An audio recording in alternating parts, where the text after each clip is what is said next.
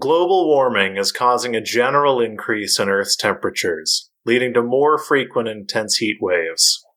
Glacial and polar ice melt due to global warming is contributing to rising sea levels, threatening coastal areas. Climate change is altering weather patterns, resulting in more severe and unpredict- unpredictable events like hurricanes, droughts, floods, and wildfires. But more than anything else, global warming has contributed to the greatest crisis known to man. And that is, of course, the summer of Godzilla in the middle of December. Up from the depths, 30 stories high, breathing fire, his head in the sky. Godzilla, Godzilla, Godzilla, and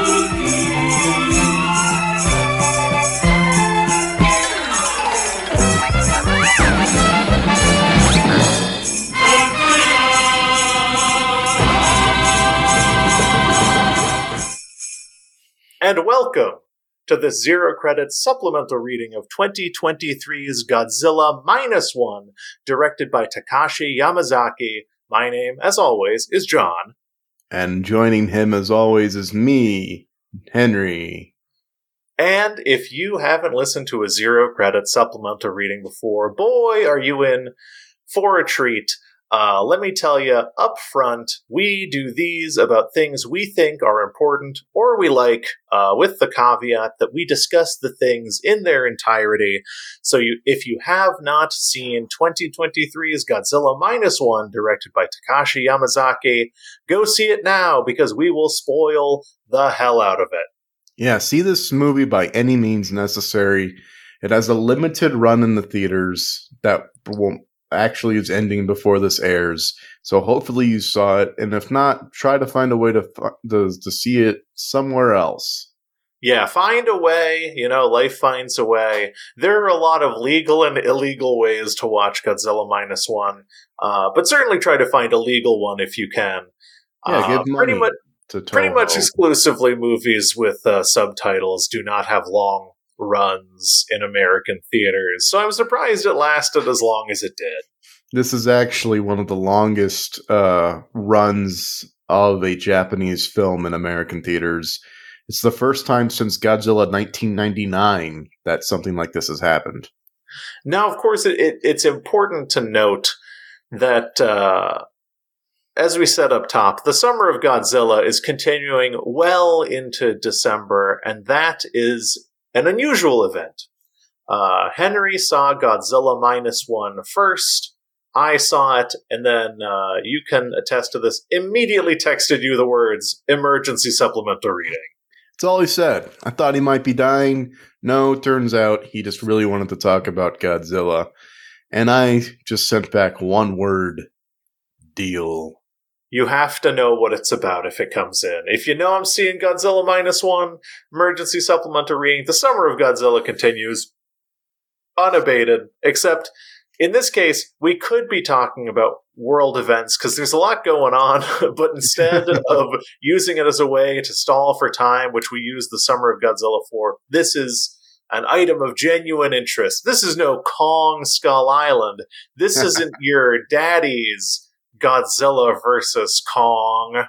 Yeah, this is not your wait, what is it going to be called? Godzilla X Kong: The New Empire. Cool. Yeah, cool. This isn't um, your granddaddy's Godzilla Cross Kong: The New Empire. No, uh, this is Toho, unabashed, unadulterated, celebrating seven decades of Godzilla films. 70 years of Godzilla. If I'm not mistaken, this is the second live action film in the Reiwa era with the first, of course, being Shin Godzilla, and then a bunch of animes that I didn't watch. so it, there's a very interesting story about the production of Godzilla minus one. Um, Shin Godzilla was not a surprise hit for Toho. Like they definitely believed in it, but the international sort of reception was kind of surprising for them um, and they wanted to make a follow up.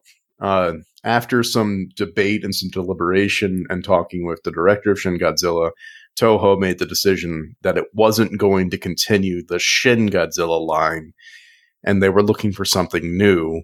And then around this time, they entered the deal with Legendary Pictures, um, a deal that stipulated that Toho could not make any live action films through 2020. Um, just part of part part of the art of the deal, I guess. So they. I, I don't want to be an asshole about this, but I feel like if you're telling the company that made Godzilla that they can't make a live action Godzilla film, fucking yeah. quit your job, find a different job. It's like a a non compete thing. I'm sure it, it more so came from the distributor WB than it came from Legendary Pictures. Um, but yeah, it's probably some non compete stuff really shady stuff because again you can't tell a parent not to let their kid work for a living. So Toho made a string of anime movies that went on like Netflix and things like that.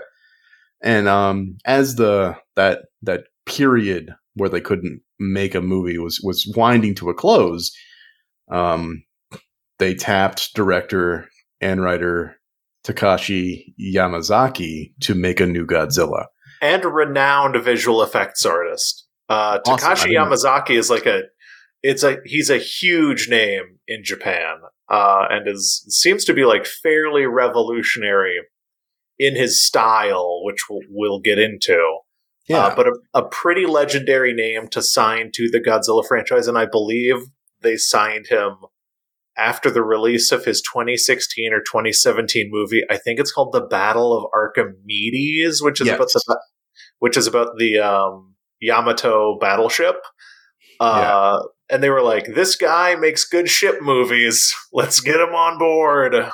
And so production for Godzilla minus one started in 2019, and they were the plan was to film through 2020 and then release in 2021 shortly after. But of course, the COVID pandemic uh, just wreaked havoc on the schedules, and we are finally seeing Godzilla minus one in theaters in 2023, well after the uh, the agreement with Legendary Pictures ended. And honestly, I'm I'm glad that this film finally got to be released in theaters. It is phenomenal. I mean, if you read any interviews with Takashi Yamazaki, obviously a huge Godzilla fan, and there's maybe no greater testament to that than uh, in his film Always Sunset on Third Street 2. Uh, it begins, it, it has Godzilla in it. It straight up has yeah. the first fully CGI depiction of Godzilla in a film uh, that's not uh, 1999's Godzilla, is in Always Sunset on Third Street 2. And if you go back and you watch a clip of this, that Godzilla strikingly similar to the Godzilla we get in Godzilla minus one in terms of like look. It's it's very stark.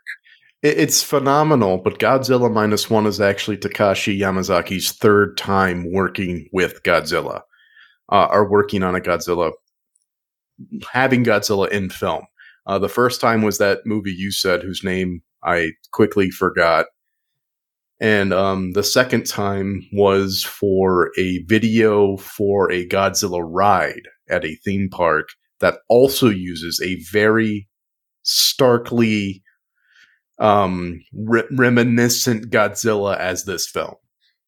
I almost have to wonder because we've talked about obviously one of the most fun things to examine about Godzilla as a character is Godzilla's look, right? Godzilla's yeah. look changes pretty dramatically over time. And I think 2007, uh, in the first look we get at Takashi Yamazaki, once again, uh, very acclaimed visual effects artist, clearly very opinionated. I imagine this Godzilla is of his design.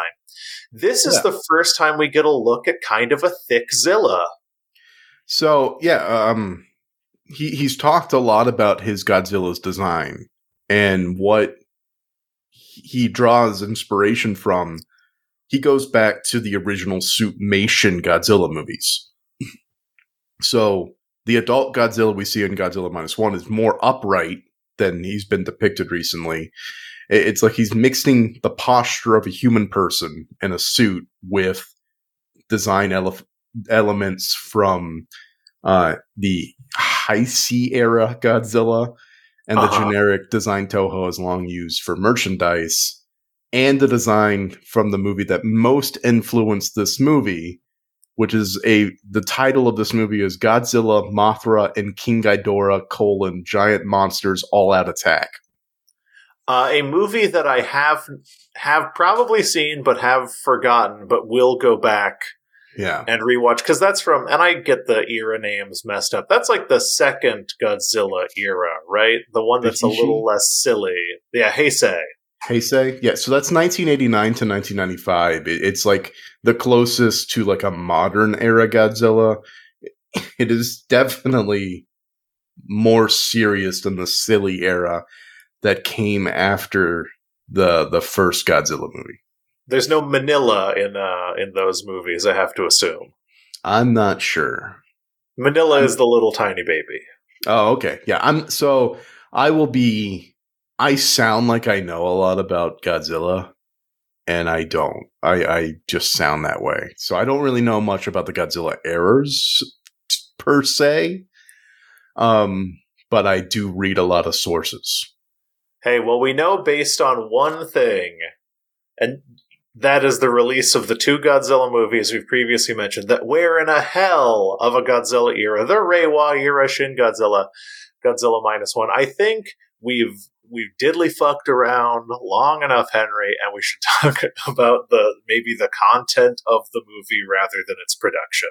Right. So I just wanted to get like a a, a good entry point is like where this Godzilla is coming from, like where this movie is coming from. The Um, ocean. it's- the ocean, but but it's off the heels of Shin Godzilla, which redefined the genre, redefined how people see Godzilla, and like kind of redefined everything. It's in the wake of the legendary Pictures Godzilla, which features Godzilla as an anti-hero, and it's in the light of the 70, 70 the the anniversary of Godzilla, seventy years. Um, it, it is a culmination of all these things, and uh, what it is at its heart is a celebration of the series. That being said, let's get into the content. No, I, I cannot agree with you more. I every second of watching this movie, I was so convinced that the person, the the leading artistic voice behind this movie, truly loves Godzilla because everything that it does is like it threads the needle perfectly for what makes a good Godzilla movie. And honestly, most Godzilla movies, about fifty percent of them are like, eh, they're okay. Right. No, But no. like what, what as- as a- truly yeah. makes a good Godzilla movie, nailed it. Absolutely. As a longtime Godzilla fan, a lot of the Godzilla movies are just okay. Like you, some of them you watch just for the monster fights. Like rarely, if ever, are you cued in on the human element. And what this movie nails is that the human element is the movie. I mean, what does the, what does the movie begin with? It it begins with our main character Shikishima uh, flying into uh, flying onto an island to repair uh, Japanese aircraft, failing in his mission to be a kamikaze pilot. Yeah. Like that is a hugely powerful thing for a movie to lay on you in the first 15 seconds. Like yeah. The, f- huge. the first character interactions that we get from Shikishima and the the mechanics, including uh, Tachibana, the the head engineer on, on Odo, the island Odo, and and it's a station that is only for repairing kamikaze planes. That's the only function of that station, by the way. Um, but these first interactions, it's very quiet and it's very like we kind of get the setting. It's wartime. The the the camera focuses on the bomb beneath the plane more so than the the pilot. So like we get the idea that this is sort of like a a kamikaze pilot. And then there's just one moment where the engineer says, "We looked over your plane and we didn't find anything." And Shikishima says, "What are you trying to imply?" And like in that, like we're already at conflict. It's that scene in a movie that's not a Godzilla movie would be incredible. Yeah, because the- we, we establish so much. We establish that the the uh, repairmen on Odo are convinced of the mission and are disappointed in him. We get that he's ashamed. We know exactly what he did. None of it is explicitly spelled out to you. yeah, But we get basically everything at that point about Shikishima's internal conflict in like three lines of dialogue. Exceptional. it, it's it's amazing the storytelling that this movie does because at no point is it ex- like only in one point is it explicitly said like when his neighbor is chastising him it's like if you would have just done your job maybe your parents would still be alive. But like we the character interactions that we see Shikishima have over and over again at the beginning just drills into well this is why he is the way he is for the rest of the movie. This is why he keeps his role in the war a little guarded. He doesn't really talk about it um he doesn't he doesn't want to address it and why he's so haunted by what happens to him on Odo I, I so deeply appreciate in the character of Shikishima how this movie is not afraid to be a Godzilla movie that's not about Godzilla. I mean, obviously, there's that famous Alan Moore thing. Like, the plot of a thing is never what it's about. Like, the plot is boring. Like, we, we have a, a, a fixation now on, like, the plot is what a movie is about. Like, everything's, like, very facial. But this movie is a movie it's a Godzilla movie, but it's not about Godzilla. It's about something that's much more complicated and very cool. And almost in a way, you couldn't tell this story not in a Godzilla movie. Uh, something that I found in researching this, if we're uh, comfortable admitting that, like, the primary conflict within Shikishima is his desire to live and thrive against the overwhelming societal pressure to sacrifice one's life for like poetic patriotic ideals. Would we agree that that's like his primary conflict So yeah, I, there's a great line toward the beginning of the movie when he when he first comes back and he sees his home and he, he just mutters it. It's kind of a throwaway line where he's like, you know, come back or else, and it seems like he's mm-hmm. quoting his his his family. So yeah, he he's in conflict with the directive that his family gives him, come back. His role as a as a kamikaze pilot, which is they have one role, and that exact that nationalistic overbearing directive to die for your country and bring honor to your family or else.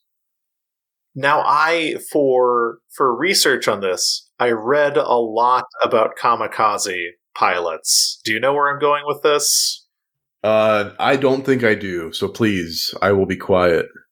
so I, and this is just a testament to, I think, the script of this movie, uh, and this movie's use of like, well, anyway, I'll get into it. So a lot of people think that the Japanese employed kamikaze tactics early in the war, as early as Pearl Harbor. In fact, they did not. Uh, a couple uh, Zekes, I think they were called Zeros, the Mm-hmm. Japanese planes would crash into ships, would crash into radio towers, would crash into anti-air emplacements infrequently. Yes, that did happen, but that happens historically in every context in which people are waging war in planes. Planes, unfortunately, for men who are prepared to die if they're going down, they can be used as a weapon. This has existed since World War One. Uh, killing So, yourself yeah. to blow something up with your plane has existed for a long time. Like if you're going down anyway and there's no way to eject, Yeah, it, it, it, with you. it has So that- been an, an existent, unspoken weapon since Yeah. planes were used in warfare. So it wasn't this notion wasn't a, a uniquely Japanese thing yet. Absolutely. However, late into the war, around 1944, uh, so like people don't talk about this a lot because we have this like very romantic idea of World War II as being like troops on the ground uh, in Europe, but especially in like the Pacific theater, it was an aerial battle pretty much ex- exclusively, and uh, Allied forces, especially the U.S., had like a tremendous upper hand over Japan in the carrier battle. The ability to have a platform from which to launch planes from the sea was a huge deciding factor. And we had basically crippled their ability to launch planes from carriers. And in addition, the Japanese thought it would be a short war. They weren't invested in like training people up, so they had like a skill deficit. They didn't have like carriers that could launch like short range attack flights, etc. Uh, the Japanese Air Force was in no position to win the war at that point. And they created kamikaze pilots because of previous actions where people who knew they were going to die crashed their planes into carriers and they saw that that was effective. And the Japanese yeah. government, knowing that they were going to lose the war unless they found a way to kill more allies per Japanese person killed, then they would lose. So it was a it was a propaganda campaign to tell pilots, young inexperienced pilots, that the only way they could win is by killing themselves. Uh, yeah, so th- this really tracks. K- Kashikishima is very young. Um, has his entire life ahead of him, basically. Like, I, I read him staring out into the sea before he notices the deep sea fish and Godzilla's attack as like him staring at what his life could be in the wake of his orders and when he's he's when he is confronted by Tachibana the, the head engineer it's sort of like that is the government or the uh, the the nationalistic you know let's let's buckle down and do what we need to survive this war rearing its head to be like what are you doing? You you have to go you have to get in that plane. You have to you have to sacrifice yourself. Yeah, Tachibana so is the older generation saying, We're being told that you need to sacrifice yourself, not necessarily caring for the fact that almost everyone in the Japanese Air Force was like joined less than a year ago. Like, no yeah. one was a veteran. Shikishima was good and was expected to kill himself, but just couldn't bring himself to do it. Yeah. And, and it's it's fascinating to see a post-war Shikishima who gets this job uh, demining the ocean around Japan, and he is the only one on the boat who can aim and shoot the uh, the twenty or the thirteen millimeter gun or whatever it is. Mm-hmm. So, like he he is good. He trained and he is good. Like he all of the skills he shows, he provides for a, a, an abandoned woman and an abandoned child who's not even her child. Like mm-hmm. he has value in the post world post war society that if he just threw, thrown his life away, though you know who knows what would happen. You know those people might not have been taken care of.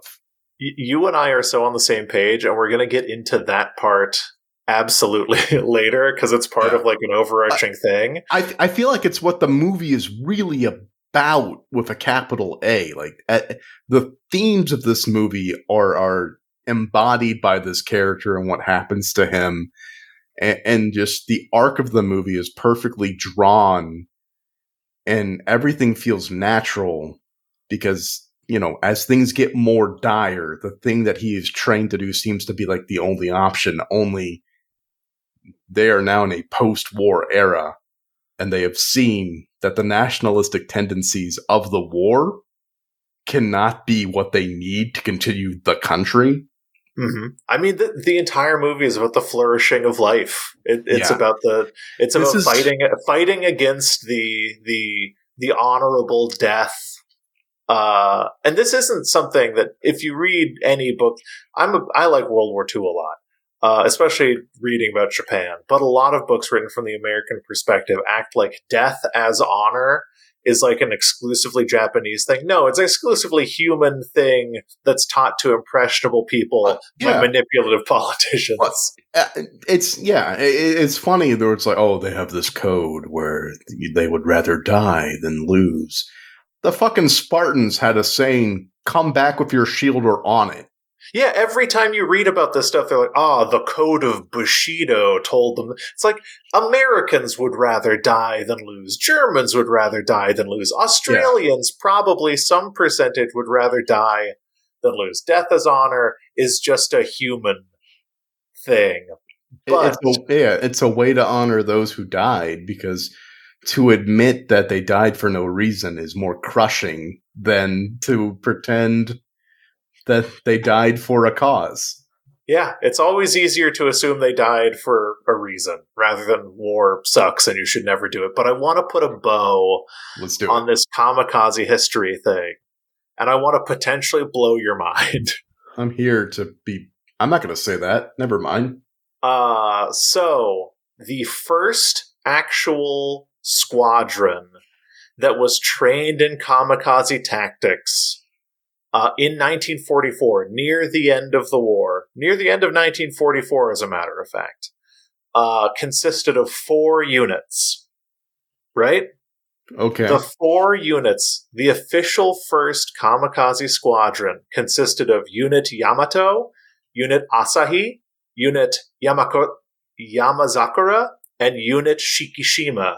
yeah, I knew this. The unit names were taken from a Japanese patriotic death poem. Oh. Shikishima is a poetic, patriotic, roman- romanticizing, like it's a, it's a poetic, patriotic way to refer to the country of Japan. Interesting. Oh, oh, so okay. Shikishima is literally named for an unattainable, poetic, patriotic vision of Japan that he cannot live up to. That's pretty great. I'm I'm just gonna add one just fact. Um, on top of that is uh, the Shikishima squadron that you just alluded to was led by Lieutenant Yukio Seki, and they hit and sank the USS St. Lo in 1944. And uh, Yukio Seki was one of Japan's greatest pilots at the time, and the kamikaze squadrons were frequently criticized for needlessly throwing away talent before it could blossom. And that's what I think the character of Shikishima is really embodying the notion that he was supposed to throw his life away, but then he takes care of his neighbor who chastises him. He takes care of the, you know, the, um, I should say her name, uh, Noriko Oishi and her daughter, um, Akiko. Akiko. He takes care of them. He he's the only one who can successfully demine. Like the, they can they can cut the wires and get the mines to surface, but he's the only one who can hit them with the gun.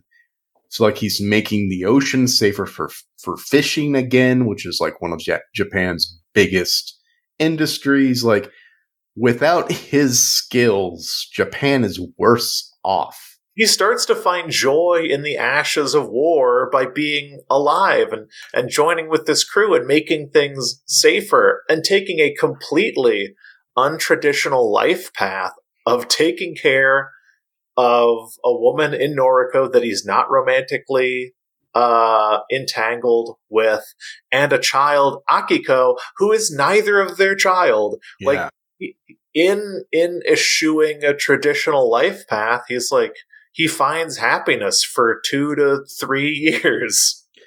And, yeah, I- I- in the wake of the like Japan out of the countries that were in World War II, Japan was one of the most devastated. Um, one of the things I really like about this film is that it highlights just the devastation of Tokyo. Um, the firebombing, the constant firebombing, to the point where he returns to literal ruins.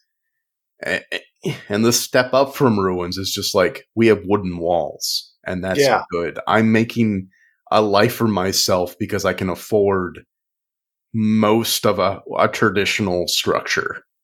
I mean, we we like to think uh, we we imagine that the greatest damage that was visited upon the Japanese people was the bombing of Hiroshima. That killed hundred thousand people. The continual firebombing of Tokyo killed hundred and fifty thousand people. Yeah, a, a lot of like we when you when you think about the targets for the two nuclear strikes in Japan, you're like, oh, why what why didn't they strike Tokyo? And it's because Tokyo was was devastated. It, it was Yeah. It was literally in the in the literal sense of the term decimated. Like it was reduced to ten percent of what it was. Uh, Tokyo was the subject of constant targeted firebombing for over a year at that point. Uh, it's it's it, we killed so many Japanese people during It- the Second World yeah, War that we really don't think about. And honestly, we should. At least I mean, clearly. Yeah. But uh, but I appreciate a movie that unflinchingly portrays the like total chaos in in post-war Japan because I I don't really know at what point in 1945 the first scene in this movie takes place. It either happened after the bombing or shortly before, and then it cuts to 1946 after the bombing has happened Yeah. and uh, Shikishima is headed home Uh, so but- and- and- fascinating choice in the movie to not really talk about Hiroshima and Nagasaki all that much. Yeah. Uh, so the war in the Pacific, of course, continued longer than the war, really, because just communications were spotty and supply lines were cut. That, that that's war. So like maybe he was following orders that didn't even really have a result in the grand scheme of the war. And then also to your point about not talking about the nuclear bombing there's a Phantom Menace in this movie, and Darth it- it- Maul.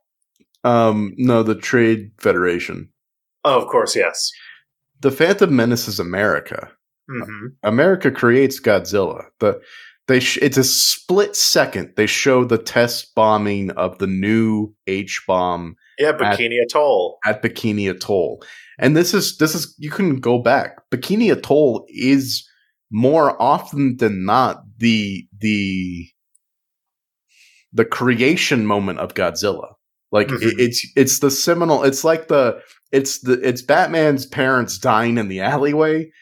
Usually, Bikini Atoll is like the seminal moment of the creation of Godzilla. It's like an iguana or something. You know, it, it that changes the the the variables change, but American testing of nuclear armaments past World War One, two, is the creation of Godzilla, as if to say, if you follow this trend, if you keep pursuing nuclear armaments, you're going to cause greater devastation. Godzilla, at its core, is always a cautionary tale. Yeah, I mean, Godzilla has always represented either, depending on the movie, the reality of or the fear of nuclear pl- p- proliferation and its Yeah. senseless destruction of human life. Like that's can- the yeah. most effective Godzillas are always that. I love that this movie it sh- it acknowledges it. It shows it. It's a split second thing. It's a blink and you miss it thing, but it's there. And then because this this movie is the first ever period piece for a Godzilla film and it takes place during the disarmament of Japan, the tanks we see are American tanks. They Mhm. cannot be Japanese tanks because Japan could not have a standing army. It, Mm-hmm. It's fascinating to me that Bikini Atoll is always the nexus of Godzilla for the most part because I think the bombing of Hiroshima and Nagasaki could certainly not be seen by any rational person as like necessary, uh, but it, it's clearly a war action. Whereas the uh, the war exercises in Bikini Atoll detonating a nuke in the ocean is is just to test and show off how big we can make a nuke. Right. Like Bikini Atoll is the birth of like nuclear accelerationism. Yeah. And, and and for that to be what makes Godzilla, I think is like totally rational. Exa- exactly. Like these people were the only victims of this bomb ever. they could have easily used that initial bombing to be the birth of Godzilla. hmm But wisely, I think they saw the like you. It's one of those things where like the nuclear bombs were used, and when the results started coming in, everyone, I think, at their core knew this was a weapon that should never be used against anyone ever again. Yeah.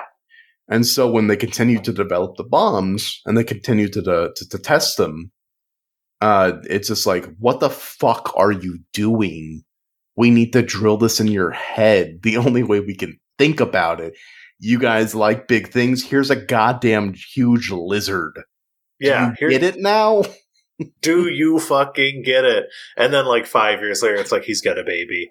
Um, but Well- it- it's the Rambo problem, right? Like First Blood Yeah. was actually a pretty prescient critique of uh, our lack of support for people coming back from Vietnam Yeah. with trauma, and then subsequent Rambo movies are like, "Isn't it cool when you shoot So, the yeah. guy with the exploding arrow?" There's a there's a a, a very funny. You can trace. You, you can pinpoint the exact moment when capitalism enters the the scenario. Um, it, it, it's it's exactly like uh, that Simpsons thing where it's like you can pinpoint the moment where his heart rips in half or whatever. Um, as soon as Godzilla, the first Godzilla in 1954 was popular, they they were like, we we got to do another one. And a, a fascinating thing that I learned about when researching this movie, the Return of Godzilla is a different monster.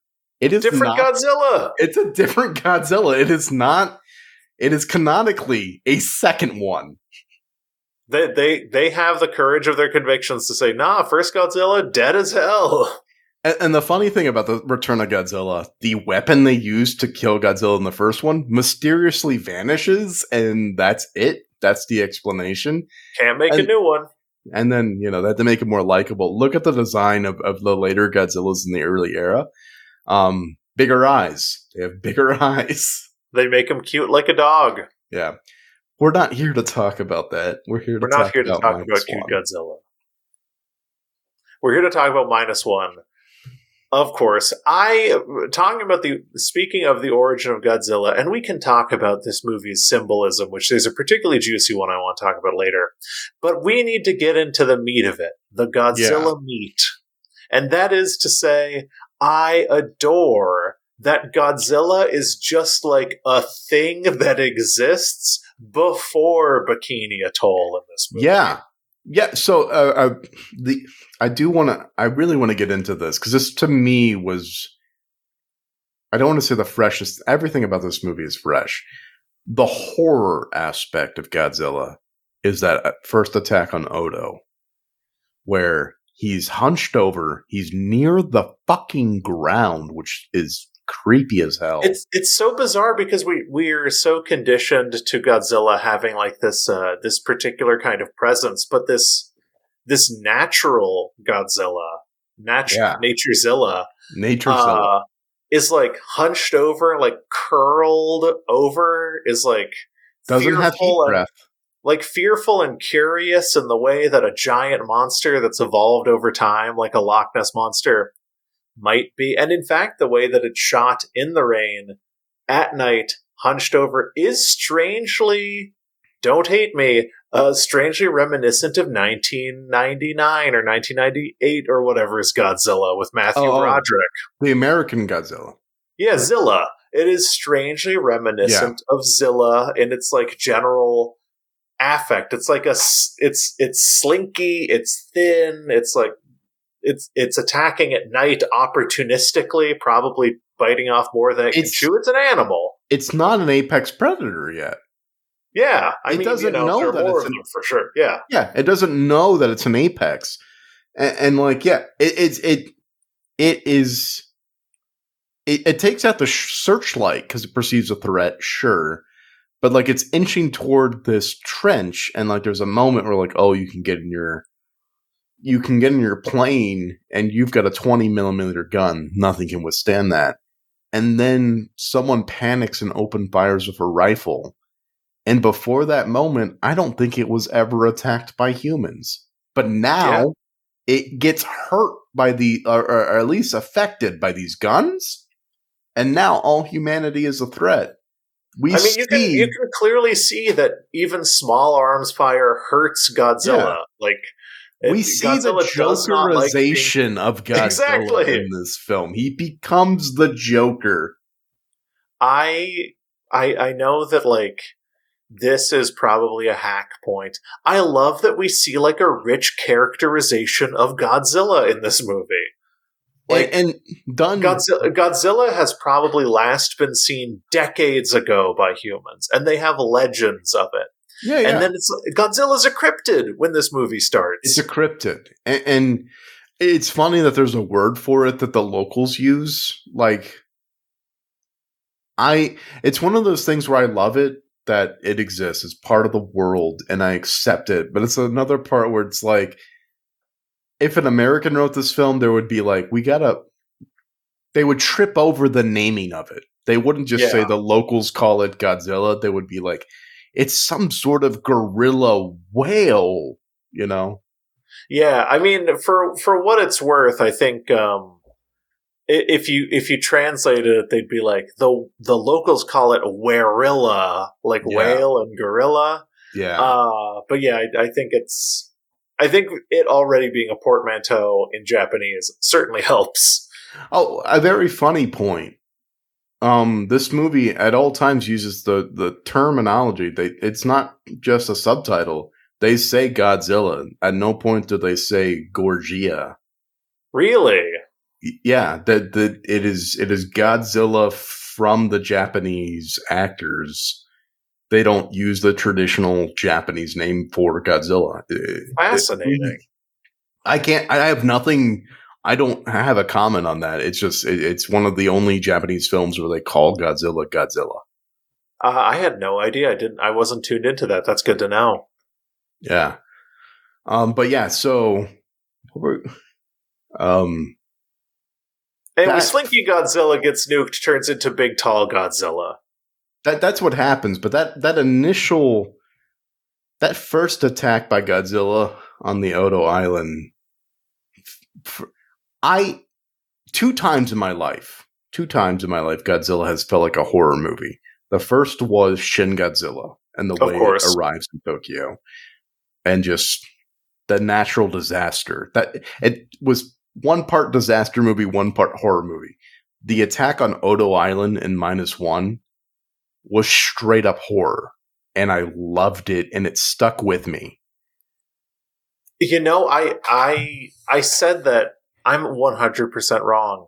I'm a thousand percent wrong. I I was saying that this portrayal of Godzilla on Odo Island feels like uh Zilla. No, it's Jurassic Park. It's Jurassic. It's Jurassic fucking Park. It's The one first of one. he he even eats all those people like the T Rex eats the lawyer off the toilet. Like He he's antagonistic as fuck. He bites people and just throws them. Yeah, well, I mean, I guess that's what an animal would do because he has vestigial forelimbs. So he's like, Yeah, I don't like these little white things shooting at me. I will bite them and throw them away. I'll get them away. I I really loved it, and then Bikini Atoll happens, and we get Godzilla. We we Yeah. get the one we know. Um, weird, st- weird stat to list. Um, but much like uh, Hannibal Lecter and Silence of the Lambs, who only has something like what sixteen minutes of screen time, uh, Godzilla only has eleven minutes of screen time. I think that that is the perfect amount of Godzilla. This is what the American movies struggle with. They don't. That is the- what I'm screaming. Yeah, they don't get the ratio right. We we At all. always it's so frustrating. It was so frustrating watching those Godzilla movies because the thing is I think there are limited circumstances under which Godzilla is extremely effective as a character. Uh, and it's really hard to fuck it up, but Americans fucked it up every time. One essential thing is you can't keep the camera on Godzilla. The longer you're able to see Godzilla, the less compelling Godzilla is. And because of that, because your Godzilla needs to be a fractional component of your movie, that should tell you the heavy lifting is not by the CGI lizard. Yes. It's by the human story. Your human story needs to be compelling so the Godzilla moments land. And then this movie, Godzilla shows up to fuck with Shikishima. I didn't say yeah. I mean, we we we get this in, we get this initial Godzilla sighting on Odo Island, and it feels like a little bit much. And I honestly, after that, I was like, "Oh, is this the Godzilla we're gonna get?" I don't know. And then after that, it painstakingly builds. I swear to God, for like the first thirty percent of the movie, like a very rich human experience for its human cast like Shikishima returns home, is crushed to hear that his parents are killed, meets Noriko, Akiko, joins this like super affable, fun, dynamic group in removing mines from the sea. Time passes, you really care. yeah. Like you It- really spend- care about when you find out that Noriko's got a job in Giza, uh, not Giza, God, what is Ginza. it? Ginza. Uh, when she's got a job in Ginza, you're like, but what about Akiko? What about Shikishima? Like you're so invested in this slice of life drama that's happening between these three characters in in like Tokyo as it reconstructs, and then Godzilla happens. Yeah, yeah.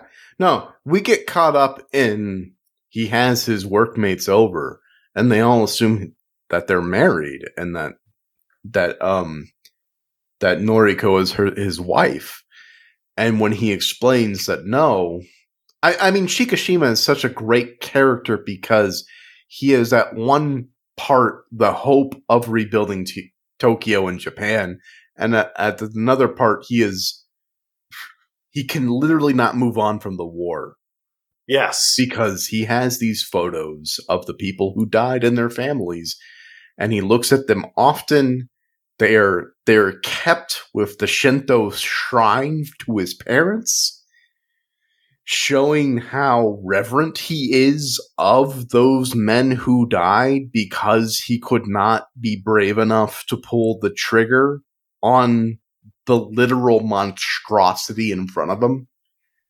Like he he he is and I, i'm glad you brought that up about his name being sort of the poetic ideal of japan because he is japan at the end of the war yeah, he- to move on but two- impossible Exactly. Yes. yeah hopeful to move on but being dragged down by all that was lost and, and it, it it is it is paralyzing and that is why he can't bring himself to propose to Noriko and to adopt Akiko he is not alive nor is he dead When you He- lose he a in- war, yeah. your war's not over. Like Shikishima lost the war just as much as Japan did. He's preoccupied with the idea of, oh, if only I'd been more honorable, if only I'd sacrificed more, then these men wouldn't be dead. And that is a proxy for if if we had been willing to sacrifice more, maybe we would have won. Maybe we wouldn't have to live in the ruins of our country yeah if we had just been brave. Like it's it's the totally propagandized part of his brain for whom the war will never be over versus his desire to flourish and live. And what this movie does a good job of highlighting is it's not metaphorical. His neighbor literally fucking tells him that to his face. Yes. Like it is thrown into his face everywhere he looks. He looks at Noriko and thinks, if only I had been braver, she would not be living the life she's living. And if I could be braver to admit I want to spend my life with this woman, she would not have to get an office job in Ginza. And then the ultimate thing, the ultimate thing is the movie then throws it in his face again. If only she didn't have this job in Ginza, she would still be fucking alive. Because Yes. of all intents and purposes, Godzilla attacks Ginza and he shows up to save her and she sacrifices herself to save him. Yeah. In, in the la- in the last moment, he freezes again. He can't do anything. Because So war's not over. And Yeah. that's that's what breaks him. What what breaks his character and totally changes his motivations going forward is even in like the final moment he couldn't bring himself to break out of his paralysis and save her. He got saved. I know this is impossible and it will not happen because the industry is stacked against him. But I do hope Japan has movie awards and the actor uh Ryunosuke Kamakiki Kama, Kamiki I hope he wins an award for this movie because he gives a primal human scream at the end of the Godzilla Genz, uh, Genza attack that shook me to my core. And it, it is a it is a level of acting and performance I I cannot say I have seen in decades. I uh up until that point there were a couple parts of his performance that I wasn't a super huge fan of. Um but past that point and including that point I was like I don't know that I've seen a primal scream of despair that convincing. Also, there are Japanese Academy Awards. My man has actually won a few of them, and Okay. also I believe in I believe in 2022 he was declared, and I know this is a translation issue, but I hope it's not Japan's most powerful actor. He's the strongest. He's the strongest. He beat them all in a tournament. Um, so when you, I, I need the audience to know. I need our listeners. I need our dear fam to know. When you told me he won awards, I, I did the shaka. Um, so that's great. I mean, he's he's he is a big deal in Japan right now. Apparently, uh, That- Takashi Takashi Yamazaki directing a movie with Ryunosuke Kamiki Thank in you. it is a real Martin Scorsese directing Leonardo DiCaprio thing I mean, he. to simplify and westernize it. I don't know what headspace you need to get into to give off that performance because it's not as though he screamed once. It, it was a continual, like primeval, like it reached out to the deepest level of my dumb monkey brain existence to be like, this is a this is I wanted to do everything I could to help him, and I knew I couldn't. I felt helpless in the in, in a cushy chair in a theater. I felt like I had failed a man I've never met. And I mean, true, real, total despair as rain tinged with ash fell on his face. So Amazing. I, I love that detail. Black rain falls on his face. Black rain fell on uh, Hiroshima and Nagasaki. Nagasaki. So here's something that I think is first of all, love this Godzilla. We get our first look at Godzilla's new upright, like suitmation inspired form. One of the greatest Godzillas I've seen. Uh, Uh, fans are calling it, and I'm going to be very careful with my pronunciation here. Fans are calling it uh, Negagoji. Uh huh. American fans are choosing to call it minus Goji. Minus Goji. Uh, yeah, I guess in Japan it's maybe negative one. I don't know. Uh, Uh, but minus yeah. Goji, great, great design. Also, I really love the choice to make Godzilla super nimble and fast in water and terrifyingly slow and plodding on land. I Uh, very enjoyable. Um, just a comment to add on this, and I know you're trying to make a point, but uh, the the I, I love the air pressure force hurricane winds just from him stepping. Yes, it's so good. It's so good. It's a great detail. It's like it's one of those things where, where it's like, oh, there's no, ex- you can't hear the explosions in space or whatever. It's like, you know, fuck off with that. A a lot of Godzilla step without the the huge like gust of wind, but this is like, boom, let, let's pay attention to that because that's the most devastating thing about him. He's so huge, his existence is destruction. Yeah, imagine that much mass displacing air. It would have to have a measurable effect, and also a huge, swoopy, destructive tail. I I Yeah. judge Godzilla's largely based on their tail quality. Godzilla's got a long tail. This Godzilla's tail ranks with the best of them, but we got to talk about that atomic breath. Okay. I I I know atomic breath. We're gonna get into it. I just want to do one more detail Uh huh. because this comes from Yamazaki himself. Um. Uh. So according to him, and I'm going to quote him here. Begin quote. There is a concept in Japan called tatrarigami. Tatari, tatarigami, um, which sort of translates into spirits that bring calamity. Uh, and he continues to say, there are good gods and there are bad gods. Godzilla is half, half monster, but it's also half god.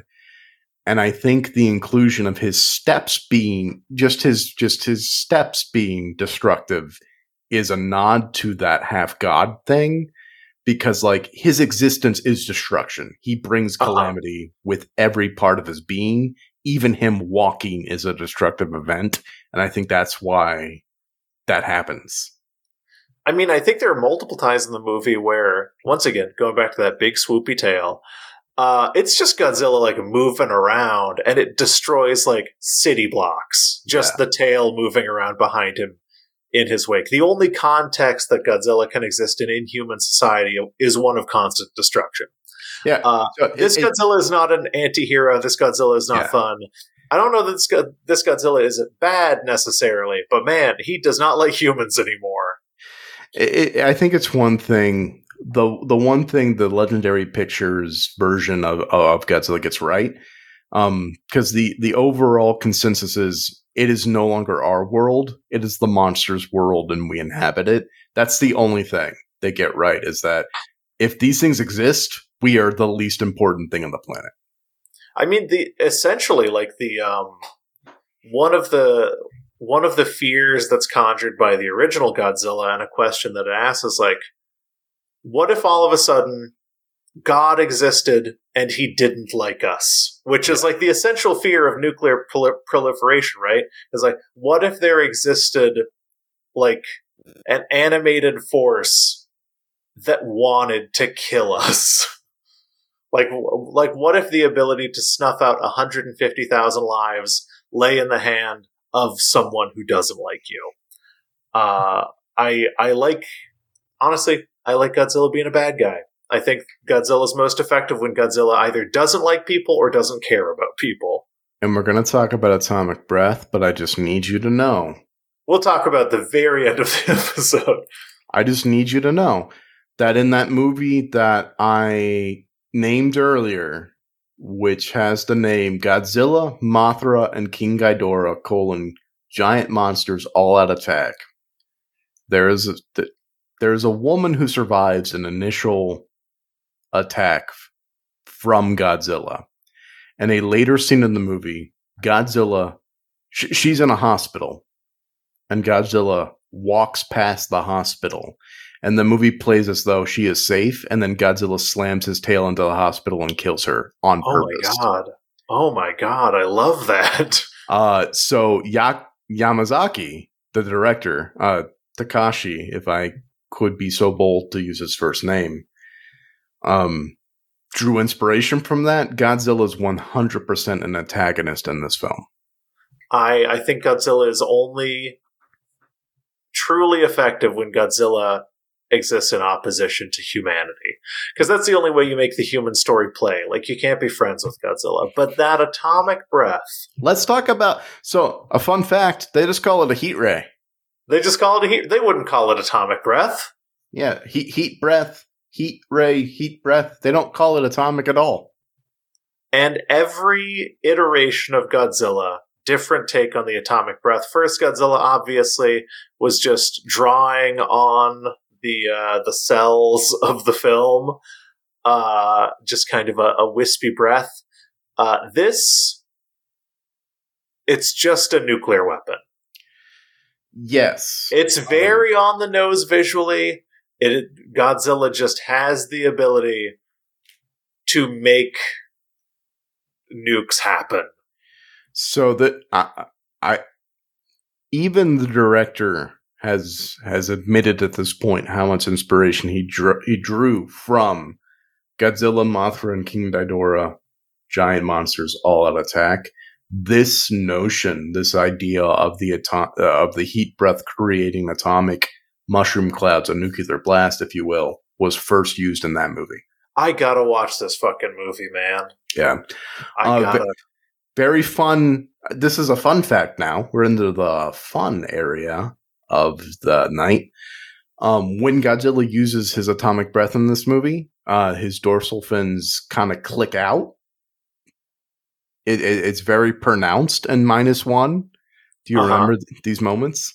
I do, of course. That is a reference to the suit in Godzilla, Mothra, and King Ghidorah, giant monsters all out attack. I gotta when- watch this goddamn movie. when Godzilla would use that his breath, the suit had a mechanism to make his dorsal front, his dorsal plates s- to stick out more, Wow. to, to really highlight those dorsal fins, fins. And so he made it a function of the organic monster that they stick out. It's I really love fun. it. I love it. Also, this is one of the very first, um, if not the first, maybe not the first, but you know how the uh, the charging up of the breath starts at the tail and works its way up with that wum wum sound. Uh huh. Of course, the wom wom. That is one of the only references to the American versions of Godzilla. Yeah, I. For what it's worth, from the American Godzilla like contributions, I do think the progressive wum wum is actually like great. Yeah. Um, so that's that brings me back to like this is a celebration of Godzilla and a lot of its forms. It's drawing it's drawing inspiration a lot from this one movie. Yeah, this one movie with the 18 syllable name. Um, but there's a lot of inspirations from multiple Godzillas. This, you know, the the CGI style is that suitmation style that was so popular and, and used in the early films. Um, the the charge up tail is an American homage and the only American homage in the film. Um, and then also in the score, the Godzilla suite that we hear, like when he attacks uh, uh Ginza, come is a a um a a a riff. That's not the right thing, but it's like a, a, an homage to Mothra versus Godzilla, and then there's another sweet homage from King Kong versus Godzilla later on in the film. Um, so it's a drawing from a lot of different Godzillas to create what could be the best Godzilla film ever made. It, uh, I, I believe there's also like multiple instances where music is pulled almost directly from the original Godzilla score from Akira Ifukube from the Yeah. 1954 film. Yeah. Huge, uh, just extensive love letter to the giant lizard we all know and love. One thing, Henry, I wanted to talk to you about, and this is something my wife said to me apropos of nothing, and I did not prompt her. To her, the movie felt like, and this is reductive, an anime. How do you feel about that description?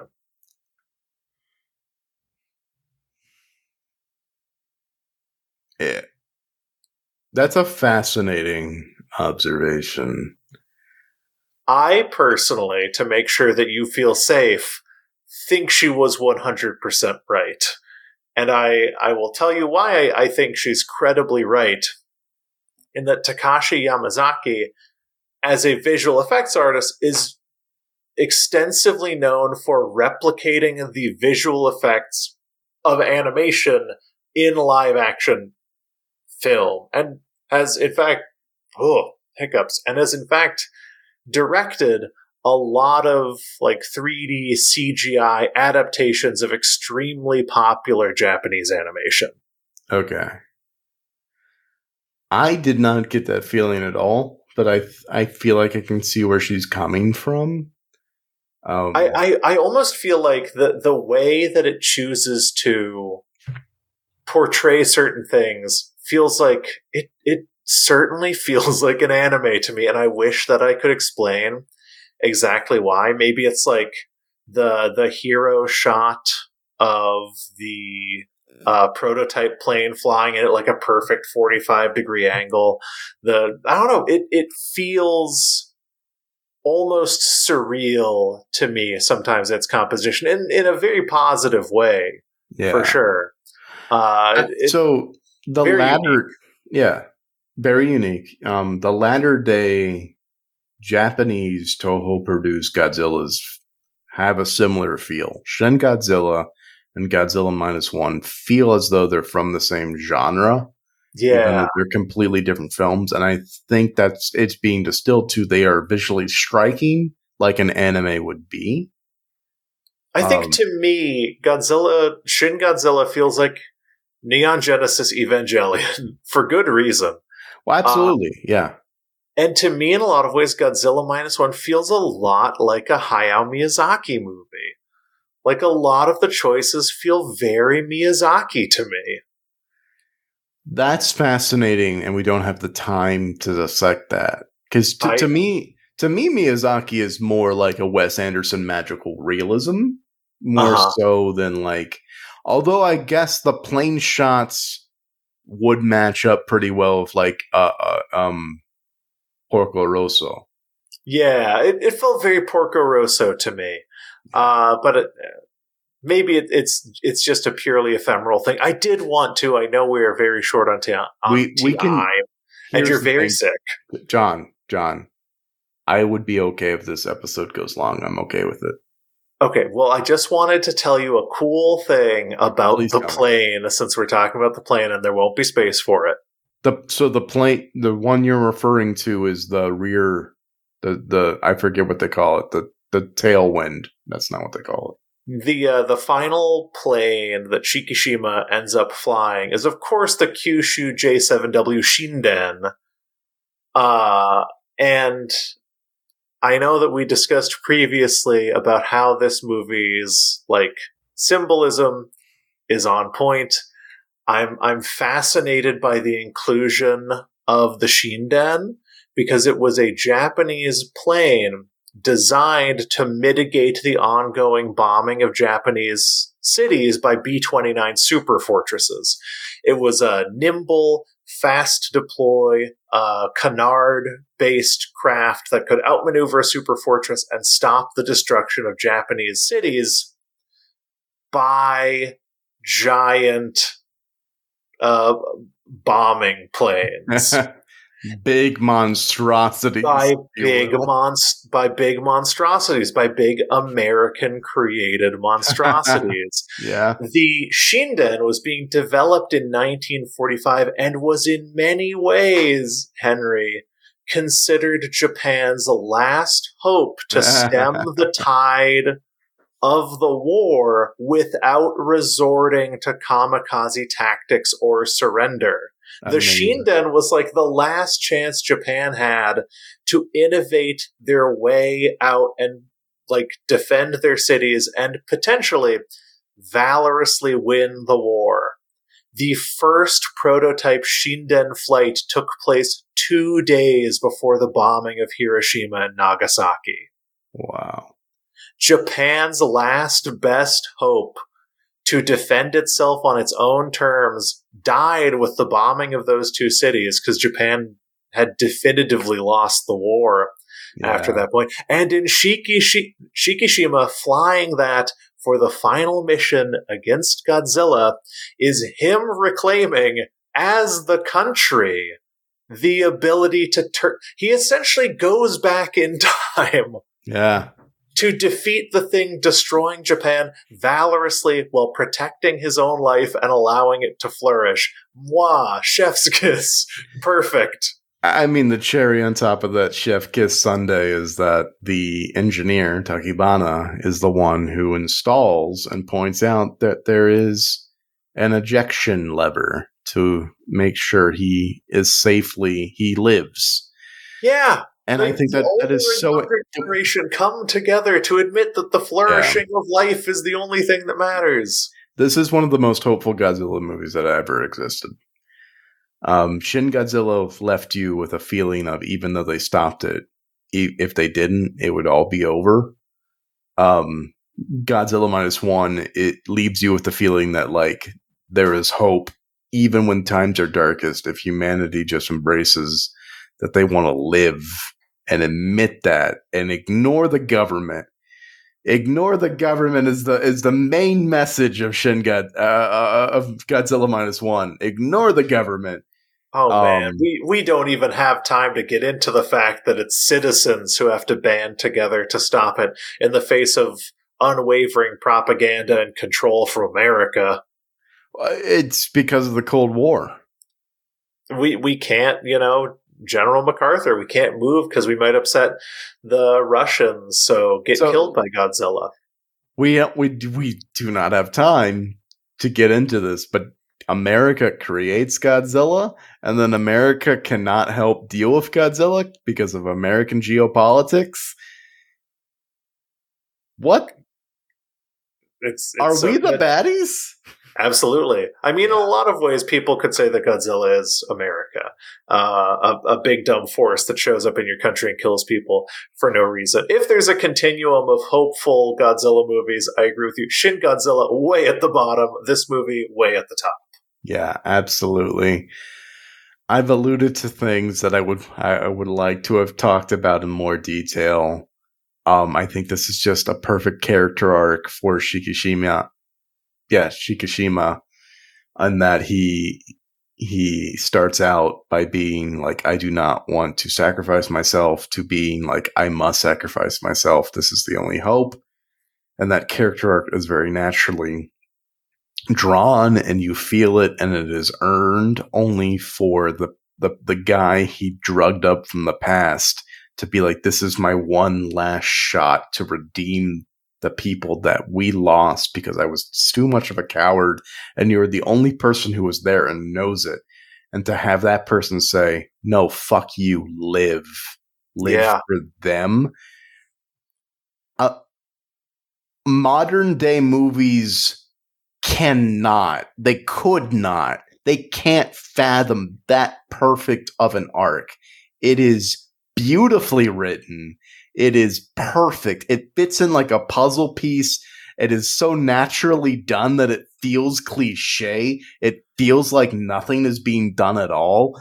But that's when you know it's working, is when it feels fucking natural. It is so good. And I, I- love it. At the And end of this of movie, at this at the end of this movie, I teared up five times in a row. It just hits you. I I, I teared up when the fucking tugboats showed up. What, the Dunkirk moment? It was so good. Oh, so good. Uh, See this movie see this movie. again. Go watch it again. It's a good movie. It's the best Godzilla movie. We we we are so lucky in 2023 to have seven goddamn Godzilla movies to watch that came out in the past decade. This is the only sorry, addendum. This is the second good one we got. Yeah, we we did the entire summer of Godzilla, and then as a fun bonus, we did Shin Godzilla, the first movie of the Reiwa era. Uh, for that entire summer, we watched one good movie. Yeah. Well, I, I will contend Kong Skull Island. Kong Skull Island is actually quite good. Uh, bring Because- that, dir- get that director in there for one of these movies. I bet he'd do a pretty good job. My man loves Metal Gear Solid. I I will contend. I think Kong versus Godzilla was was a, ru- a rush job, and maybe they'll do a better job with the sequel that's coming out. I don't know. I just know. In every single American Godzilla movie, America removes themselves from the situation, like they're not the cause of it. And every Japanese movie is right in there to remind America this is on fucking you and that makes it more powerful. I mean, absolutely. I mean, what's America supposed to do? We we make a movie. We're like, yeah, people really like Godzilla. Is Godzilla also kind of an indictment about how we killed hundreds of thousands, maybe millions of people indiscriminately? Yeah, Let's forget that part. yeah. But it's cool that he's a lizard and the Earth is hollow. Um, actually, Hollow Earth being real is one of the funniest things that come out of Legendary Pictures Godzilla. I will commend them for that. And then also the second thing, the world doesn't belong to us, it belongs to the monsters. I have two more fun facts. Please. John, you are a scholar of Godzilla films. Uh, yeah, you know, I have my bachelor's, but I didn't go back for my master's or PhD. There's a gun to your head. How many Godzilla films do not feature another monster? How many Godzilla films do not feature another monster? Yeah. Um, hold on. Are we counting American movies? Absolutely. For counting American movies, I'm gonna say, hold on. Five? You are absolutely correct, and I'm so proud of you. I mean, yeah, they're, those are the easy ones to know, I think. Yeah. Uh, the original Godzilla, Return of Godzilla, 30 years later, that reestablished the genre. Godzilla 1998, the American one, because we are not very creative. Shin Godzilla, which came out in 2016. And then this movie. And we don't count the first American Godzilla in the legendary pictures because there, there, there were the mutos, Mutos. and whatever. Yeah. Yeah. So this is the fifth movie without any other monsters. Um, cool trend. And then also my last fun fact is that as of December 10th, Godzilla minus one had a box office total of $25.3 million, making it the highest grossing Japanese live action movie in North American history. Hell yeah. Apparently, uh, there there was some interview where uh, Takashi Yamazaki said maybe they will let me make another picture for them. That'd be Uh, fun. And there was some executive who's like, "Yeah, we envision that uh, you know if we get a good Godzilla, we could have like a Marvel Cinematic Universe thing happening." I'm like, my man Godzilla did Marvel Cinematic Universe way before Marvel did. Yeah. And at this point, we've got Shin Godzilla, we got Godzilla minus one. I do love those, both of those movies for what they are.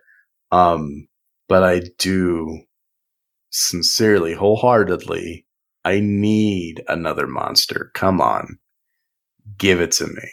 I oh man, need to see Takashi. Yamazaki could do such a good Yeah. Give me a Ghidorah, a Ghidorah. Give me. Don't do Mecha Godzilla. I don't need to see that. I need to see like um uh, a Gigan, uh, a, a Rodan, Mothra. If you feel like it, let's get Space Godzilla in there, or um, just just Okay, here- Destoroyah. here's- Destoroyah here's- would be. Here's my fun. roadmap. Here's Okay. my roadmap. I think I, I think I have it. Um, second movie that features this Godzilla, Rodan. Okay. I feel like Rodan is a good second, like introduction. Has like moves in a vertical plane like Godzilla doesn't. Also an asshole. Great.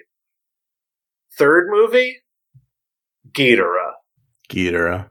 Uh huh. Fourth movie, that I'm not sure. Maybe Mecha Godzilla. I don't know. Fifth movie, Space Godzilla. Space Godzilla. Probably no Mothra. I, I don't feel like there can be like a Mothra Godzilla dynamic given what we know about this Godzilla. I I would love to see a return of Megalon. He he was my favorite to play in Godzilla Destroy All Monsters. I'm not like a big scholar of Megalon. Which one's Megalon again? He's got two he's got two big drill hands and he drills underground. Ah, yeah. He, he pops up with like a drill attack. It's really great. I could I could maybe see Megalon. Yeah. Yeah, but um so we're not going to rank this one against the others because it, it, it's very clear. It's a superlative. It, it, it is beyond the pale of the competition. Um, but I do think we end this the the the trappings of our format uh, we need to rate it on a scale of loathe it, love, uh, hate, hate it, dislike Uh-huh. it, the the null zone, like it, love it, gotta have more of it. Uh huh. And, I'm pretty sure I know how this is going to go, and I'm not going to explain my answer because I feel like you could just rewind and re-listen to the episode. Um, but this is a gotta have more of it. I am in a very interesting position. Okay. If I if I were to take the two Godzilla movies that were good that we watched over the last year or so, two yeah. years, year and a half, um, I dearly love. He just love. disappeared. I He's he's back. You disappeared for a second. I dearly love Shin Godzilla. Okay. If I were to rank Shin Godzilla, it's definitely a love it. I don't have to have more Shin Godzilla because Shin Godzilla was exceptionally good at what it was, which was a disaster movie and a comedy about bureaucracy.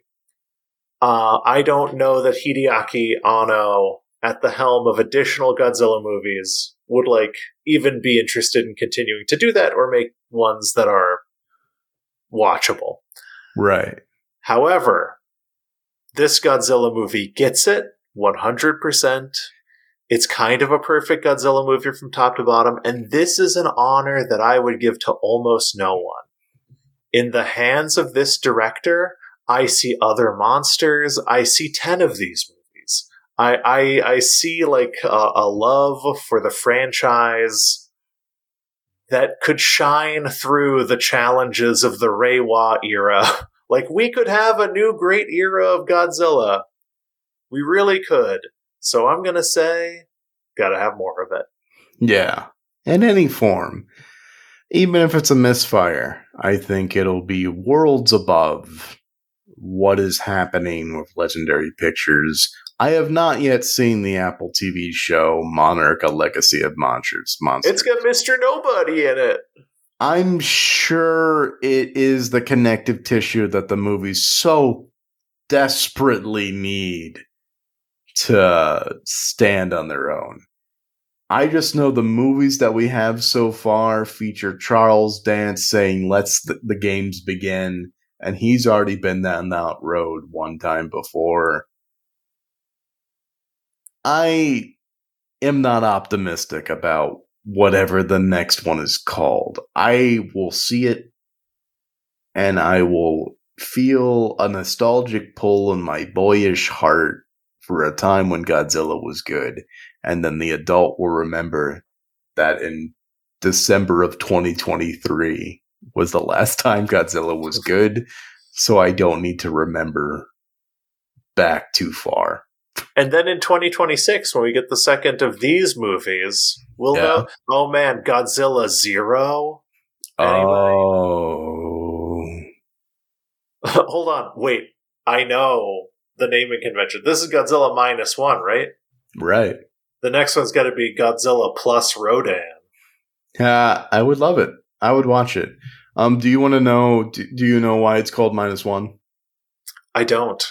Okay, this has been verified. I, I checked two sources, so at least two sources have the same story. World War II brought Japan to zero, and Godzilla showing up took it down one more level, minus one. Oh my god. Yeah. Oh, before we head out, I have one more fun fact. Okay. The G in Godzilla minus one looks like Godzilla. Um, I'm I'm verifying this by looking at the poster, which is immaculate, and uh, holy shit, he's right. It's actually an incredible poster. is really- my uh, my wife, who is an animator and graphic designer, was like, "I like that G. It looks a lot like Godzilla." I my favorite. Not okay. It's not my favorite part of the film, but I felt generally energized when the movie ended and that big G showed up, and then it said minus one. I was like, "Whole fuck yeah! That's how you do an end an end an end screen. That's how you do it." Yeah, uh, talk about a late title card. Incredible. Super the late. last thing you see. Yeah. I think this is the best Godzilla movie possibly ever made. It's still a toss up with Shin Godzilla for me. I'm so sorry. I'm so sorry. It it's just fine. Shin Godzilla like really hits specific sensibilities for me, but for any movie to tie Shin Godzilla is a is no mean feat. Like this Yeah. movie fucking rules. I will watch this movie a hundred times. I love it. And with that, I think we have nothing to do but to get out of here. We've talked too much about Godzilla and how good it is, and now it's time to make like Godzilla and have our heads blown off by the collective efforts of science, the private citizens, and the last vestiges of a military that fought a losing battle. It is time for us to die. So, John, tell the people how they can contact us. That's right. If you want to blow our heads off, uh, you can do so on a Twitter slash X slash Godzilla X Kong at ZCPCWHJ on Twitter.com. And I believe Henry knows what that stands for. It's very cruel of you to, to make me talk more when my voice is basically gone. That's right. And if you want to send us an email, you can send us an email to zero credits is a podcast at gmail.com. Put some Godzilla in that email. I don't even care which Godzilla it is. You know what? Send us goddamn Godzooky.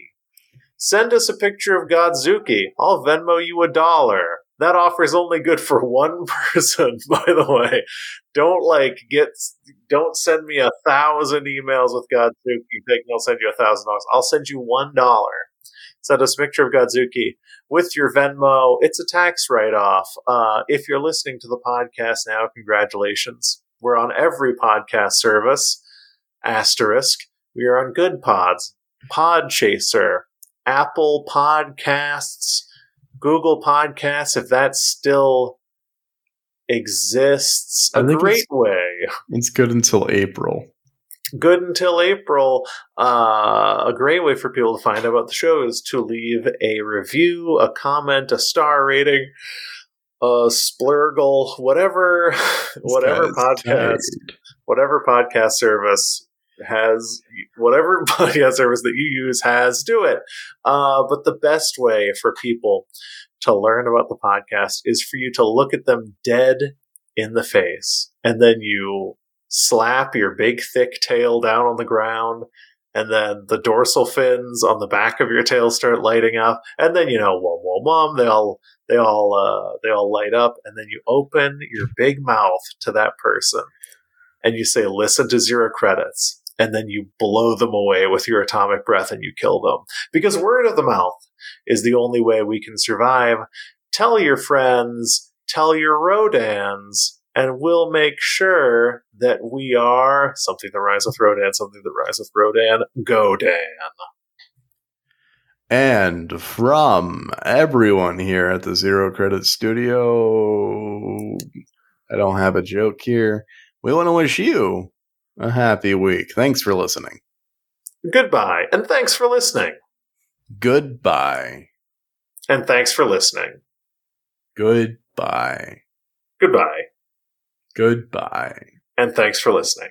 Goodbye.